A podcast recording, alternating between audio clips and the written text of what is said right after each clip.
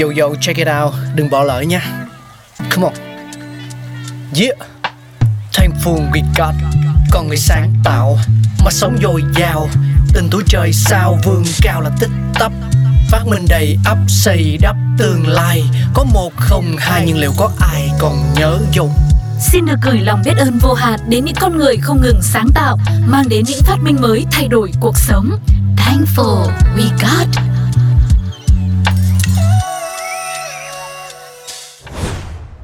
Chào mừng quý vị và các bạn đang cùng đến với Thankful We Got. Chúng ta đang cùng nhau ngược dòng thời gian để tìm hiểu về những phát minh của nhân loại. Hãy cùng đến với sự ra đời của các loại bếp.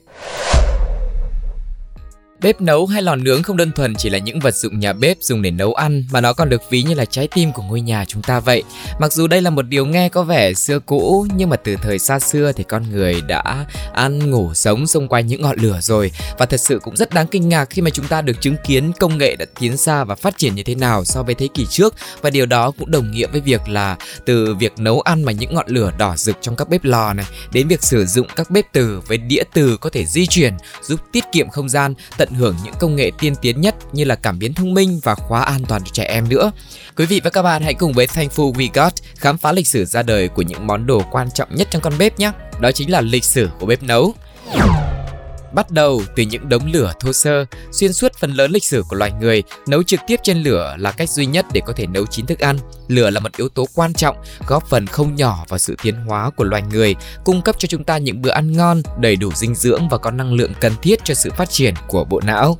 Vào thời kỳ đồ đá cũ, 200.000 năm đến 40.000 năm trước, chúng ta đã nhóm những đống lửa đơn giản với một vài viên đá thô sơ. Đây là cách đốt lửa tương tự với những gì trẻ em ngày nay học khi mà tham gia các trại hè. Và trong nhiều thiên nhiên kỷ tiếp theo, những đống lửa này đã được phát triển thành những hình dạng khác, trở thành trung tâm của những ngôi nhà và bếp lò đã ra đời vào khoảng 150 năm trước khi mà khí ga trở nên phổ biến hơn, nhà nhà đều có những cái chiếc bếp lò. Trong những ngày bận bịu, nếu bạn không duy trì ngọn lửa liên tục sẽ rất khó để có thể nhóm lại lửa.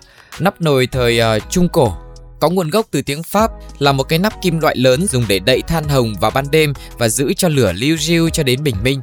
Những người xưa vào thế kỷ 19 nếu thức dậy và phát hiện đống cho lạnh, họ sẽ phải đi hàng dặm để mượn lửa từ những người hàng xóm của mình rồi sau đó là đến bếp kín. Khái niệm về bếp kín đã được phát triển sớm bởi các nền văn minh Trung Quốc và Nhật Bản. Loại bếp này giống như một chiếc lò nướng bằng đất sét, được biết đến từ khoảng 2240 năm trước. Một thiết kế tương tự được gọi là Kamado đã xuất hiện ở Nhật Bản trong thời đại Kofun Khoảng gần 1722 năm trước, những chiếc bếp này được cung cấp nhiệt bằng củi hoặc là than được cho qua một cái lỗ ở phía trước. Nồi nấu sẽ được đặt lên trên hoặc là treo vào các cái lỗ ở trên đỉnh bếp. Những chiếc bếp Kamado tiên tiến hơn đã được phát minh trong thời đại Edo ở Nhật Bản, khoảng từ năm 1603 đến 1867. Và sau đó là sự ra đời của bếp sắt. Những chiếc bếp bằng sắt đầu tiên đã được ra đời vào thế kỷ 18. Bếp Franklin một loại bếp dùng củi được cho là do Benjamin Franklin phát triển vào năm 1742 là một ví dụ điển hình. Nó được thiết kế với hệ thống ống quanh co để khí thải nóng đi ra ngoài, tạo điều kiện cho nhiệt đi vào khoang đốt chứ không phải lên ống khói. Có thể nói bếp Franklin được dùng để sưởi ấm hơn là nấu ăn. Benjamin Thompson là một trong những người đầu tiên trưng bày bếp sắt có chức năng nấu tốt vào đầu thế kỷ 19. Bếp Rumford của ông sử dụng một ngọn lửa duy nhất để làm nóng nhiều chiếc nồi khi được treo lên cùng lúc. Nó thậm chí còn có thể kiểm soát nhiệt độ của từng nồi riêng lẻ. Ở mặt khác, bếp của ông lúc này chỉ được dùng cho những căn bếp khổng lồ hoặc là trong lâu đài.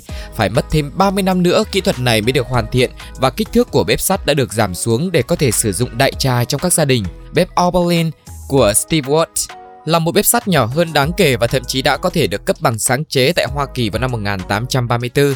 Loại bếp này đã gây được tiếng vang và thành công thương mại rất tốt với số lượng bếp bán ra chạm ngưỡng 90.000 bếp trong 30 năm sau đó. Phiên bản tương tự được ra mắt ở châu Âu vào những năm 1830.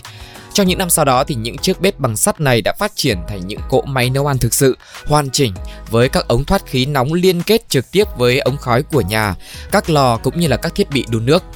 Thay vì phải treo lên như trước, giờ đây nồi đã có thể được đặt lên các cái vòng sắt đồng tâm. Các vòng bên trong có thể được tháo ra tùy thuộc vào kích thước của nồi hoặc là lượng nhiệt cần thiết. Và tiếp theo, không thể không nói tới sự ra đời của bếp ga. Bếp ga đầu tiên được phát minh vào những năm 1820 nhưng chúng chỉ là những thí nghiệm biệt lập Năm 1826, James Sharp ở Northampton, Anh đã phát minh ra bếp ga và thành lập nhà máy sản xuất bếp ga vào năm 1836. Bếp ga được trưng bày tại Hội trợ Thế giới London năm 1851 nhưng phải đến những năm 1880, công nghệ này mới được thương mại hóa và thành công. Nguyên do chính của sự chậm trễ này là do việc mở rộng mạng lưới đường ống dẫn khí lúc này rất là chậm chạp. Những chiếc bếp ga thời kỳ đầu rất là công kênh, vào những năm 1910, các nhà sản xuất bếp ga bắt đầu sử dụng phương pháp tráng men giúp cho việc vệ sinh trở nên đơn giản hơn. Một nhà khoa học người Thụy Điển đã từng đoạt giải Nobel thiết kế bếp ga AGA, một loại bếp ga cao cấp vào năm 1992. Mặc dù giá thành khá là cao nhưng mà nó được coi là một thiết kế hiệu quả nhất. Bếp AGA tương tự như là Rayburn Range là những ví dụ về loại bếp luôn tiêu hao nguyên liệu ngay cả khi không nấu. Bếp như thế này thì thường được sử dụng thay cho nồi hơi hoặc là lò nung để cung cấp nước nóng và là hệ thống sưởi trung tâm cho toàn ngôi nhà vào thời điểm này. Tiếp đến đó chính là bếp từ. Những nỗ lực đầu tiên để phát minh ra bếp từ được diễn ra vào những năm 1880, nhưng mà buổi trình làng chính thức tại Hội trợ Thế giới Chicago vào năm 1983. Tuy nhiên, cũng giống như bếp ga, bếp từ có một khởi đầu cũng không mấy suôn sẻ. Nguyên do là vì lúc này công nghệ vẫn chưa được tối ưu, một phần nữa là do điện phải được ờ, ưu tiên thắp sáng các thành phố và thị trấn trước. Và đến những năm 1930 thì công nghệ đã được nâng cấp và bếp ga dần dần được thay thế bằng bếp điện, đặc biệt là trong các căn bếp gia đình. Khi bếp điện được phát minh thì nó đã thể hiện được những công năng mới vượt trội hơn rất nhiều so với các loại bếp khác. Với sáng chế đầu tiên, các cuộn dây gia nhiệt được sử dụng để làm nóng những đĩa nấu bằng sắt có thể đặt nồi lên nấu. Năm 1953, một người đàn ông từ ờ, Bắc Mỹ tên là Donald Stokey đã phát hiện ra gốm thủy tinh, một phát hiện mang tính đột phá.